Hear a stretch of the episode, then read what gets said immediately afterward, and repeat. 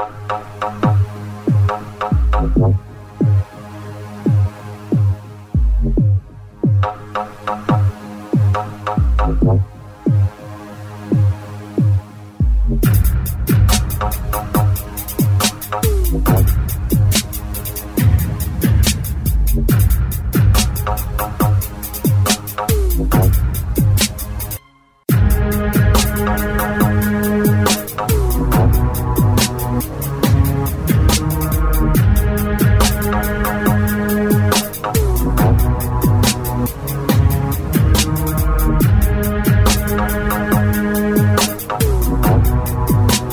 Sheila Zilinsky Show, the only show to give you the truth behind the headlines, prophecy, and the deeper things of God. Now, here is your host, Sheila Zilinsky. Hello, everyone, and welcome to today's edition of the Sheila Zilinsky Show. I broadcast weekdays at 6 p.m. Eastern Time, right here on WINB and, of course, WWCR. Many ways to listen to the program. Just head over to the listen page at weekendvigilante.com and go back in the archives. If you're new, many great shows there to choose from in the archives. I sure do seem to be getting a lot of listeners lately. Gee, I wonder if it could be the collusion and the corruption from the mainstream talking bobble-headed minions. It's six o'clock and we're going to tell you what we want you to think. That's pretty much it, folks. The corruption knows no bounds at these hucksters. Well, it is October 31st, 2016. This is wall to wall insane asylum meets Twilight Zone. Insanity is officially off the rails, folks. I'm covering a smorgasbord of info today. WikiLeaks releasing more bombshells this week, coming out later today, tomorrow, Wednesday. We know Yahoo was hacked not so long ago. That could be where the Huma Abedin information is coming from. The complete coming constitutional crisis over Hillary Clinton's email gate. Hillary is free falling. The rats are all jumping off the sinking ship here. The mishandling of State Department email. That's no big deal, right? No, the real drama is just beginning. Again, Huma Abedin, 650,000 emails dating back years. How did those emails end up on disgraced pervert Congressman Anthony Weiner's email? Well, how did he get caught? He was communicating with, aka sending lewd pictures of himself to underage girls. They seize the computer. They see a file called life insurance. They come across a major collection of things. You know what this is called? It's called espionage, folks. Espionage and blackmail. Hillary's little confidant there, Miss Abedin, who's plugged into the Muslim Brotherhood World Muslim Group, ties with radical Islamic jihadists, funders of terrorism. This is on record. Huma Abedin is a Saudi operative. Her mother is the main queen, matron, madame of sexual mutilation under Sharia law. This is just full out unbelievable. Now it appears that Huma Abedin is having her attorneys negotiate and fully cooperate with investigators at the FBI. The emails between Huma and Hillary Clinton were discovered among more than, just think about this number, folks 650,000 email messages. And again, one asks the question why were they on Huma's estranged husband Anthony Weiner's laptop? Clearly, Team Clinton Hillary's epitaph, right? Because hooker by crook, she wants in that White House. Let's quickly recap what Mao Zedong in a skirt has accomplished. It is quite staggering. We've got Whitewater sitting on the board of Lafarge. I went over that story when the first payments were given to fund ISIS by Lafarge. The first failed version of Obamacare when she was First Lady. Vince Foster, ring any bells? The Travelgate scandal when she was the First Lady. Selling 23% of America's uranium to the Russian. That's New York Times and that's called treason. Stealing two billion of Haitian relief money, posting Ambassador Stevens' travel plans prior to Benghazi, that's accomplice to murder. The drug and money laundering of the Clinton criminal cartel, or the Clinton Foundation as it's called, paying out 6% of the total proceeds of the Clinton Foundation to charity while pocketing the rest, using foreign money in presidential campaign, pay for play. We know that's been laid out pretty in depth. You've got perpetrating arms deals with nations that sponsor terrorism. And this is while she was Secretary of State in exchange for payments to her foundation, preparing to run to a country who has no extradition agreements with the United States in order to escape the justice that's coming her way, aka Qatar. Could she be seeking asylum with Qatar? Well, there's talks. The ongoing email scandal in which she's obstructed justice by deleting 33,000 emails that were under investigation by Congress. Espionage is another charge. Espionage happens when the ongoing email scandal in which she's sent out emails with security designations as above top secret and has done so at least 30 documented times, refusing to step down and creating a constitutional crisis in a nation that is hopelessly divided already, obviously doesn't take security very seriously. So, in the world of politics, cover ups, and crimes worse than Nixon, as I said last week, Watergate's got nothing on this woman. Will Hillary Clinton be charged with obstruction of justice, or could she go to prison for 20 years? When the news broke Friday that the FBI has renewed its investigation into her emails, it actually sent shockwaves throughout the political world. But this time round, we aren't just talking about an investigation into the mishandling of classified documents. But if the FBI discovers that Hillary altered, destroyed, or concealed any emails, which I think we can paint a fairly strong case for, that should have been turned over to the FBI during the original investigation, she could be charged with obstruction of justice. So that would immediately end her political career. And if she was found guilty, well, it could send her to prison for the rest of her life. And I don't think I've even seen a single news reporter out there mention the phrase obstruction of justice. I've been watching some of the MSM sites over the weekend, but hmm, it could be where this scandal is heading. Well, whoever knowingly alters, destroys, mutilates, conceals, covers up, falsifies, or makes a false entry in any record, document, or tangible object with the intent to obstruct or influence the investigation of any department or agency of the United States shall be fined under this title. That's obstruction of justice, which comes with a 20 year sentence and a pretty hefty fine. But it's pretty unlikely there's going to be any kind of resolution to the matter before November 8th. I mean, if you have 650,000 emails, that's a lot of emails for federal agents to scour through.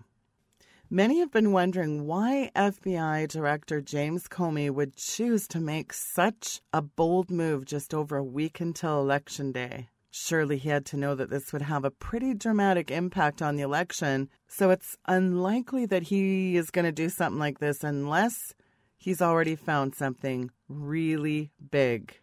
The following excerpt from a Daily Mail article that was written by Ed Klein, the author of a recently released New York Times bestseller about the Clintons entitled Guilty as Sin. Here's the quote Some people, including department heads, had stopped talking to Jim altogether and even ignored his greetings when they passed him in the hall, said the source. They felt he betrayed them and brought disgrace on the Bureau by letting Hillary off with a slap on the wrist. The atmosphere at the FBI had been toxic ever since he announced in July that he wouldn't recommend an indictment against Hillary. And this source, again, is a close friend who's known the Comeys for nearly two decades, sharing family outings with him and even accompanying them to Catholic Mass every week. According to this source, Comey fretted over the problem for months and discussed it at great length with his wife. He told his wife that he was depressed by the stack of resignation letters piling up on his desk from disaffected agents. The letters reminded him every day that morals in the FBI had hit rock bottom. Well, in any effect, this week is going to be exceedingly interesting. That is for sure. This is by far the craziest election in modern American history, and it just keeps getting crazier. And I have a feeling that it's going to have a few more twists and turns ahead. It seems pretty ironic that Anthony Weiner is playing such a central role this late in the game, and I can't wait to see what is in store for the season finale. Of course, you have Loretta Lynch Mob, as I call her, taking the fifth on the Iran cash deal. This is Nixonian era corruption. You have the most corrupt attorney general in history. I call her Eric Holder in a skirt. This woman is a treasonous snake beyond reproach. There is no words. It's pretty significant when the attorney general who's the main legal advisor to the government. She also has executive responsibility for law enforcement and public prosecutions, responsible for legal affairs. This is the woman who was sitting in the back of a plane with one Bill Clinton not so long ago, remember? So, what does she do? Well, she's declining to comply with an investigation by leading members of Congress about the Obama administration's secret efforts to send remember the 1.7 billion in cash earlier this year? Sending that off to Iran? As the United States chief law enforcement officer essentially it is outrageous that she would essentially plead the fifth and refuse to respond to inquiries. Again this puts me in mind of the Nixonian era. This is worse. Congressional sources have told the Free Beacon that this is simply another part of the effort to hide details about secret negotiations with Iran from the American public. Well, seems like every Obama administration official and department head involved in the Iran deal appears to be running for cover. Well, you know what? Refusal to cooperate, is that really the best strategy move? No. It's dangerous and it's ultimately not going to protect them from anything. I can guarantee you the truth always comes out. Lynch mob, shame on you. You know, this canard that voter fraud does not exist. Last week I talked about all the voter fraud, the manipulation that was coming out on record, votes getting changed, rigged ballots. This canard that voter fraud does not exist. Obama said, hey, there's no such thing as voter fraud. Yet on record last week, he told sources that Russians are going to try and hack these machines. No, wait a minute, Obama. You said voter fraud does not exist. And now you're saying, oh, but the Russians are going to try to hack it. So Obama further said, we're going to get the United Nations to monitor just in case. So which is it, Barry? Is there voter fraud or is there no voter fraud? Well, just in case, we're going to get the UN to monitor it. Do people see the absolute absurdity of this? Again, you just cannot make this stuff up. Well, the Ammon Bundy verdict was in last week, of course, putting federal land agencies on alert. Now, interesting, when U.S. Marshals physically subdued attorney, this is Ammon Bundy's attorney, Marcus Mumford, at the finale of the Oregon's militants finale of the trial, the encounter created quite a buzz across the legal community with experts saying they've never seen anything like it. Marshals tackled and used a taser on Mumford. This is Ammon Bundy's defense lawyer following the Oregon standoff leader's acquittal in the federal conspiracy case on Thursday. That was last Thursday. They said his lawyer had become upset and aggressive in court after the jury verdict. Mumford had simply been arguing that his client should be released immediately, but U.S. District Judge Anna J. Brown said Bundy had a hold on him from a pending federal indictment in Nevada. Well, we know what that's over. The Nevada showdown. There were still charges allegedly from that. Mumford raised his voice at the judge, and suddenly seven marshals closed in on him, surrounding the attorney at the defense table. The judge told them to move back, but soon after, the marshals grabbed Mumford, ordered him out of the courtroom, and they tased him. A federal public defender said, I cannot think of a time when courtroom security officers have used force against a lawyer. So, to summarize, a federal court jury delivered a surprise verdict on Thursday acquitting Ammon Bundy and six followers of conspiracy charges stemming from their role in the armed takeover Wildlife Center in Oregon early this year. Bundy and the others, including his brother and co defendant Ryan Bundy, cast the 41 day occupation of the Malheur National Wildlife Refuge as a patriotic act of civil disobedience. Prosecutors called it a lawless scheme to seize federal property by force. That's at least the narrative we were being told. But I got a chance to interview Ammon Bundy back in January when he was at the Malheur National Refuge in Oregon, and this is what he himself had to say. So I'm going to play that. And afterwards, I'm going to invite on Nevada Assemblywoman Michele Fiore. She represents Clark County that covered Bunkerville. She was involved very intimately with the Bundys. Let's not forget, Bunkerville is her area. That whole Bunkerville BLM showdown, that fell in her district. Very close with the family. She's going to join me right after I play this clip with her comments. This is the questions that I posed to Ammon, and this was his response. Let's take a listen. Ammon, of course, we go way back with your dad. We helped in the BLM showdown get that to the public. How do you respond to the Chuck Baldwins, the Stewart Rhodes, clearly notable liberty loving constitutional men, but this idea that what you've done is lawless? You know, could there be provocateurs? Obviously, people that are installed there. How do you respond to that word? What they're doing is lawless. Well, I would have to say, and it's very clear to me, that, uh, there are a lot of people who say they stand for the Constitution but do not understand it, who say that they're all about defending and protecting the Constitution, but yet they st- simply do not understand it.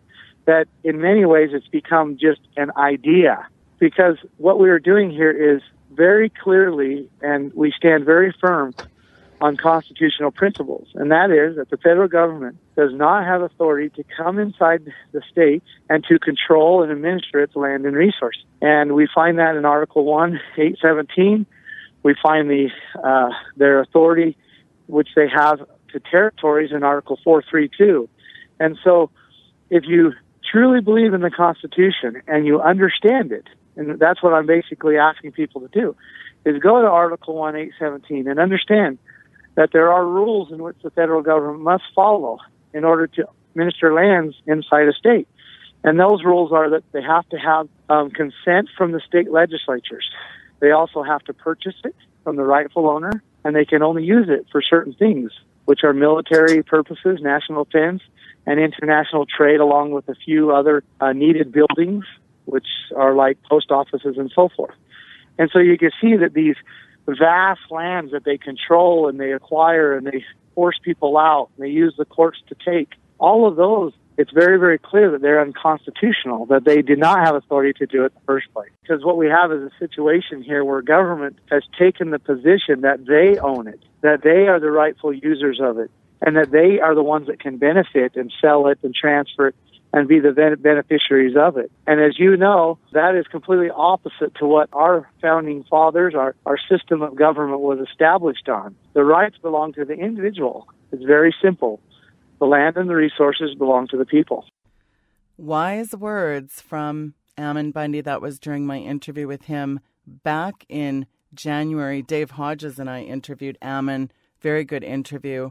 Well, here to join me on the latest news that was Thursday, the acquittal of Ammon Bundy and six others in Oregon is a gal that's been with the Bundys since way before the Bunkerville showdown. It is Nevada Assemblywoman Michele Fiore, a great woman that represents we the people, a staunch supporter of the Second Amendment, definitely a woman who stands up for the Constitution Michele Fiore, welcome to the program. It is a pleasure to have you on to really break down what has happened and what are the next steps, I guess, for the Bundys in this case. Welcome. Thank you. I am my pleasure to, to be speaking with you. And what happened with the Bundy case, you know, this is our first little victory, um, and we have uh, a, a long haul ahead of us. We still have another trial in Oregon for the last seven defendants what happened was uh, incredible, and um, I'm, I'm very grateful and thankful to the jurors that literally saw through the corruption. So that's amazing because the prosecution, I mean, they stacked a lot of things against the Bundys um, and the other patriots that were at the Malheur Refuge. And when I say they stacked a lot of uh, things against them, I want you to imagine you and I being in a courtroom and let's say there's seven of us, right? Because there were seven defendants, and there were 15 FBI informants. Okay, 15 FBI informants. So really, whose party was it at the Malheur Refuge? because um, and when you find some of the really um, horrific things that the FBI did under the color of law, uh, as a lawmaker, that's very disturbing, very disappointing, and um, I believe that my peers, both state and federal, local especially, have to yield their powers back and not continually give their powers uh, to these governmental agencies with the authorizations to hurt fellow Americans. What am I talking about, right? What am I'm talking about is there was one FBI informant. His name was John Killman. That was his FBI informant name. His real name was Fabio Mijanino, something like that. He's a Las Vegas resident. He went up to the Malheur Refuge as an FBI informant, and he brought a lot of firearms. He was the guy that was training people to shoot giving them weapons, bringing guns and ammunition, and the FBI was paying him to do so. When they were in the court, the prosecution shows this huge, bundle of guns on the table. I don't know, probably 50, 60 guns on the table and boxes of ammunition. And the prosecution was trying to make the case that look at how many guns they brought to the table and blah, blah, blah. Well, long story short, all those guns belong to the FBI informant. So the question really is how many guns actually belong to some of the Patriots? Well, come to find out, I think it was two guns wow. out of all those guns. So when you look at what the FBI did, um, they were basically looking to entrap these people. Um, so you know it's a it's a problem. So thank goodness the jury saw through that corruption, right? Absolutely right. Well, the world is waking up to the very nefarious layers of all these organizations. It's ubiquitous throughout the Clinton campaign. What's incredible is the lengths these organizations will go, not just entrapment, but collusion, corruption, and extortion. This is flat out extortion, and there's no doubt about it. Without a doubt, without a doubt. And that was one of many. You have another informant named Terri Linnell and I want you to I want you to think about this. The FBI pays these informants in cash. Terri Linnell, the FBI paid her three thousand dollars. Wow. Three thousand dollars to go to the refuge for I think it was twelve to fourteen days. She was at the refuge from I think January twelfth to like January twenty fourth. So they gave her three thousand dollars cash. They gave her three thousand dollars cash, and she signed a piece of paper in someone else's name, like her FBI informant name, and uh, and they just gave her cash. And they also the FBI informant. So I want you to think about this. This is a girl, Terri Linnell, who just looks like you know your your aging old hippie woman. Really kind of dresses very frumpy, gray straggly hair. You, you know, it's just like she doesn't have FBI written on her face. But come to find out, this woman, Terri Linnell, that's how she makes her living. As an FBI informant, she goes and infiltrates Oath Keepers meetings. They pay her a $100 a meeting uh, for Oath Keepers. And I'm not talking about when Oath Keepers has a meeting once a month, she goes and reports back. No, no, no. This woman met with several people that were either going to join Oath Keepers or were in Oath Keepers. And she would have a meeting like one on one, like you and I are kind of have a meeting via phone right now she would have a meeting, and so let's say she had five, six meetings in one day. That's five, six hundred dollars cash, okay, in a day. So you know, the more you more you look into Terri Linnell's background as an FBI informant, and you look at the protests that she's been to, you know, she mentions in, you know, she does a lot of YouTubing. She mentions Occupy Wall Street. She mentions uh, something that happened in Florida. She mentions you know, the Malheur Refuge. I know she was in Bunkerville. And she goes to the Oath Keeper meetings. So here's where this woman, the FBI is paying her cash, right? So what is she making? How are they paying taxes on this? How is that legal? And if the FBI can pay cash to people, why can't employers pay their employees cash bonuses under their dogs' names? I mean, you look at the, the operation is so sketchy and so scary um, and then, uh, you know, that's just some of the things that happened in Oregon. We can, you know, go into things that happened here in Nevada as well. So in the Oregon trial, the jurors, thank God, saw through one of the jurors, juror number 11, who was a um, a previous BLM agent and uh, and now is a corrections officer.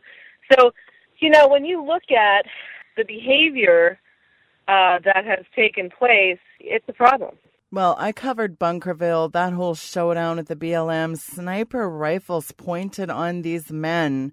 Since when do federal agents kill prize cattle, intimidate and bully? It was an absolute nightmare. You had Harry Reid thrown in the mix. You had ENN Energy Group, solar deals, complete corruption shutting down all those ranchers in that area. That was six generations of ranchers. We saw the outcome of that. And then you've still got Cliven Bundy sitting in jail today with no bail. How can this even happen? This is so scary what these guys are getting away with. Very scary. And then there's a few things that folks don't realize as well. So Cliven Bundy, he's a 70-year-old man. He's incarcerated, sitting in jail, no bail, no bond. You know, he's lived here his whole life, but you know, he's gonna. I guess I think he's a flight risk. That's amazing. And you look at the situation that has uh, taken place in Bunkerville, a couple of different situations. Number one, the FBI back in 2014 was disguised as a uh, film company doing a documentary, Longbow Productions and now these people, they were officers, officers of the law, okay? They literally disregarded people's Fifth Amendment right to self-incrimination. They told the Bundys, especially the Bundys, a lot of the protesters, hey, come talk to us. We want, we're making an independent film and we got to do this and we got to do that. And meanwhile, people were like, okay, well, this is what's happening. Well, they had set up shop at the Wynn Hotel in a very plush, like suite on the upper floors, making pretend they were Longbow Productions, having people sit down in this plush suite, um, videoing them, filming them, and a lot of times they were intoxicating them. I spoke with two people that actually went up to the uh, Longbow Productions penthouse at the Wynn. I spoke to Anthony Herrera, who he has a YouTube and it's called Tactical Tony 702 and Gregory Burleson in jail right now at the uh, CCA, the private prison for profit. Um, they intoxicated, they literally intoxicated these men, feeding them more and more alcohol and filming them. So, and, and, and, and, and enticing and encouraging them to say bad things. They've taken it a step further. Just this past Sunday, they have been following Anthony Herrera, who his YouTube is Tactical Tony 702 They've been following him, and they um, pulled him over in an unmarked car on Sunday, handcuffed him. They called a Metro Police unit car to come. It was some home terrorist task force. Handcuffed him, went through all of his stuff, threatened him with fines if he doesn't cooperate with the FBI because they want him to testify against Eric Parker, another man that's in um, a jail here in Pahrump. And uh, just the things that they did to Anthony Herrera, which was shady. They were making fun of his YouTube, uh, Tony Tactical 702. They knew his two daughters. They knew where he worked. They knew how much he made. They knew he couldn't afford tickets. Now, Anthony has a concealed weapons permit. He had his gun, he had his knife, his phone. They went through all of that. He said to them, I don't want you searching my stuff. As soon as he said that, they handcuffed him and sat him on the curb. Wow. Okay? And they went through all of his things. They had to give everything back to him because as they run him, there's nothing bad about him. So what they did was they wrote all of these traffic infractions as they were following him, you know, in an unmarked car. Um, and they basically said, if you don't call this FBI agent, and they gave him the name, that they were going to make these charges stick. I mean, it's it's like I don't know how much more extortion. That that's extortion. That's entrapment. That's just horrible. Um, and this is what they're doing. And so um, they just did this on Sunday. He told them he didn't want to participate with them he reached out to me. The first time I met him was Monday. I took him to our Metro Police Department. We filed an internal revenue complaint. We called that FBI agent together on the phone. I explained to the FBI agent with Anthony that harassing him like this is very criminal. And if the FBI wants to talk to him, send him a subpoena. Like, do it the right way. Don't have a task force follow him for days. Actually, the, the police officer told Tony that he was following him for two years. He knew where he worked He knew his kids, where they went to school, his wife, his ex-wife, his girlfriend. I mean, it was it's really they were it was really like one hour of torture and harassment for this guy and and unnecessarily. He doesn't have any information. He, he doesn't know these people. So it's just really scary. Now also anthony herrera was one of those that was in bunkerville and he did a youtube and longbow productions had anthony herrera at the win in the suite with uh, anthony herrera and his girlfriend intoxicating him, feeding him beer after beer after beer after beer, and encouraging this behavior and videoing him. And then they would say, "Well, let me ask you something off the record," and they would turn the camera, but the camera was still on, the audio was still on, everything. So the, these are entrapment. The, these are things that you cannot, they cannot be uh, admissible in court simply because they didn't identify themselves as officers. And when they violate the Fifth Amendment uh, of self incrimination, they cannot use it. But these are some of the things that the FBI, aka Longbow Productions, have literally done and put out there. And it's very scary when you have a government that's entrapping and extorting Americans. Unbelievable. Well, Ammon and Ryan and five additional defendants were found not guilty in that decision in Oregon last Thursday. Essentially, they were acquitted. So, where do things sit with Ammon currently since he's allegedly got outstanding charges in Nevada? Going forward, what are the next steps for Ammon? And then just update us what's happening with Cliven as well. Well, the next step for Ammon and Ryan is they're coming to Nevada. Um, what happened in the courtroom was just disgusting. I'm just going to use that word. It was just disgusting what happened to Ammon's attorney, Mumford. So they are on their way back to Nevada. They'll most likely be going to Pahrump, um, where they can work on their case with their um, other, you know, indicted folks that are here. And they're going to be working on the Nevada case. Now, what I'm going to tell you, which is so sad, is the discovery that the judge here in Nevada has sealed from the press and the public is horrifying. I mean, simply horrifying.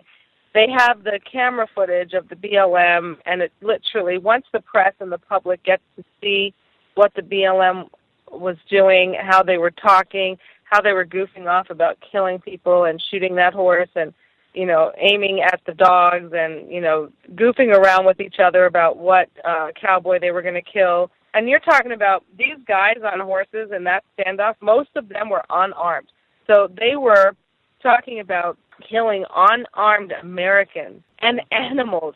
So you're looking at dogs and horses and men and women and children, and these jerks were goofing off about it. I guess they're just not used to wearing body cameras. You know, they have the body camera of them beating up and kidnapping Dave Bundy, and as you know, as defendants and the attorneys are going through all of this discovery, they're altering the the evidence uh, some of the body cam footage and the dash cam footage. Uh, there's four minutes of the footage missing. I guess they don't want to, uh, us, the public and the press, to hear, you know, all of their nonsense that they were saying. It's very, very interesting.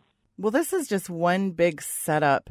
And, you know, you look at the injustice here, and especially the tragic loss of Lavoy Finicum. Let's not forget that part in all this. That's disgusting it's um, very tragic, and you know, this goes back to why our government doesn't value our lives. Do you, do you see what I'm saying? It's yeah. really it saddens me that they would just think about murdering someone in cold blood for a statement, not thinking about his wife, his children, his grandchildren. I mean, they it's a shared sentence when they took Lavoy Finicum's life, they took a piece of his wife, yeah. his children, his grandchildren. How does an individual do that? And how does the officers that were shooting him in cold blood, how do they sleep at night? Well, I'll tell you what, there's a lot of these sociopaths. You have to wonder how they do sleep at night, including Harry the Huckster Reid, as I call him, the Bureau of Land Management, whose director was Senator Harry Reid's former senior advisor, purged documents from the website stating that the agency wanted Cliven Bundy's cattle off the land that his family had worked for over 140 years in order to make way for these solar panel power stations, these utility scale solar power generation facilities in which Harry Reid was ironically making deals with the Chinese on. This is on record. Solar energy development in six southwestern states implemented a comprehensive solar energy program for public lands in those states. And Harry Reid's son, Rory Reid, was a chief representative for a Chinese energy firm, ENN Energy, planning to build a $6 million solar plant on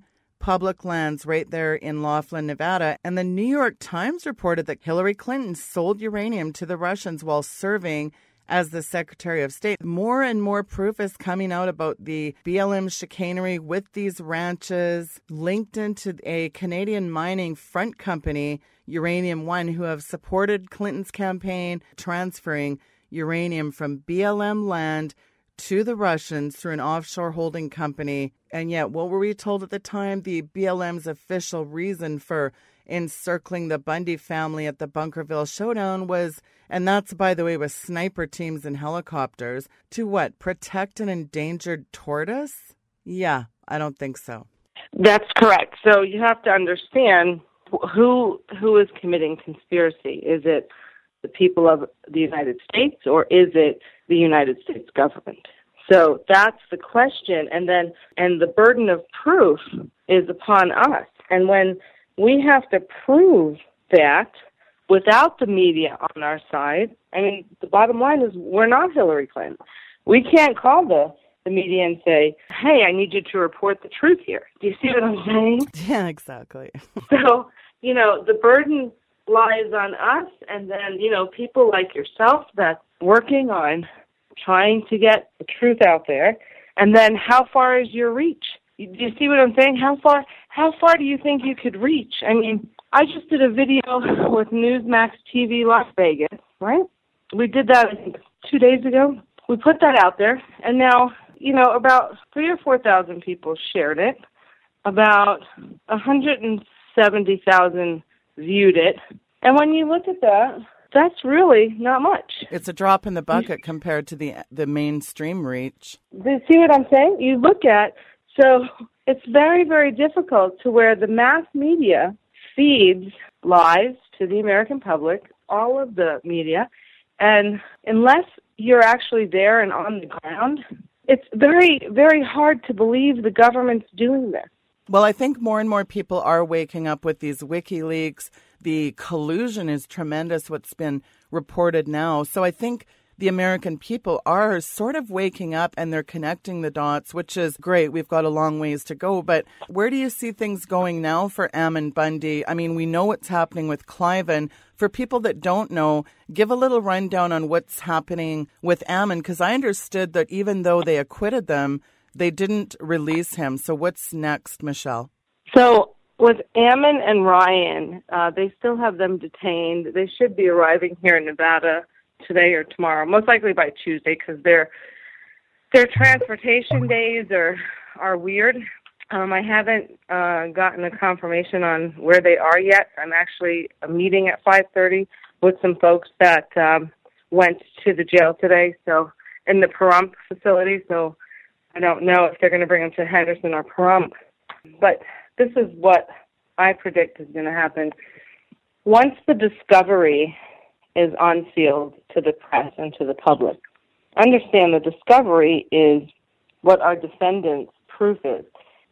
They have the body camera footage from the BLM beating up and kidnapping um, David Bundy.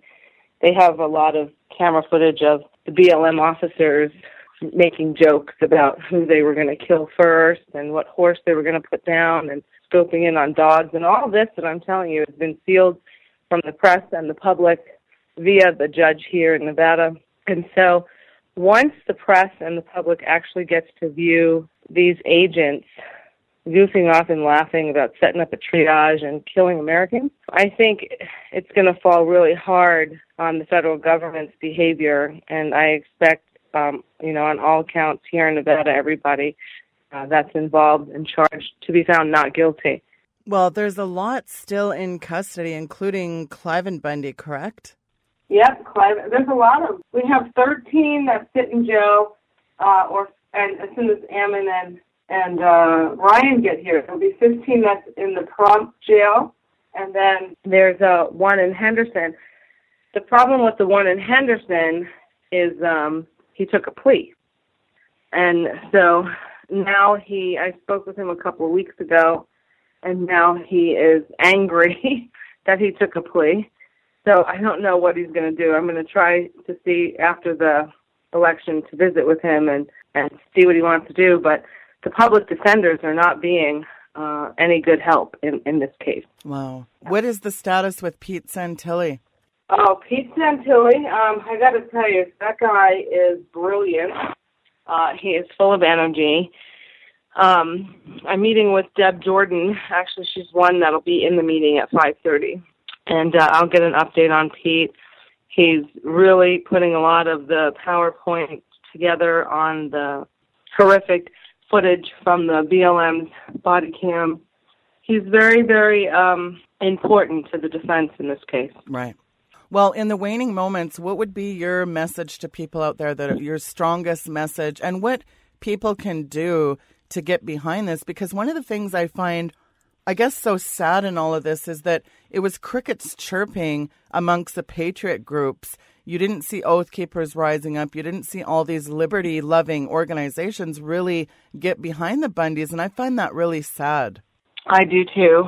That's why, and you also have to understand with some of the organizations that have been infiltrated, I believe, as I'm putting the dots together, uh, some of these organizations were infiltrated by FBI informants, including the Oath Keepers. So I think, just my theory, no, this is just my thought, with some of the organizations such as Oath Keepers and 3%, I think they were infiltrated, and I think they're blackmailing them and using th- those type of tactics to try to uh, keep them silent, or they're using their backgrounds. You know, maybe someone was in trouble. Like the more and more I find out about Blaine Cooper, um, the more and more I have to talk to Blaine. You know, on a serious note and say, Blaine, you know, if you're a convicted felon, you do not get to have a gun.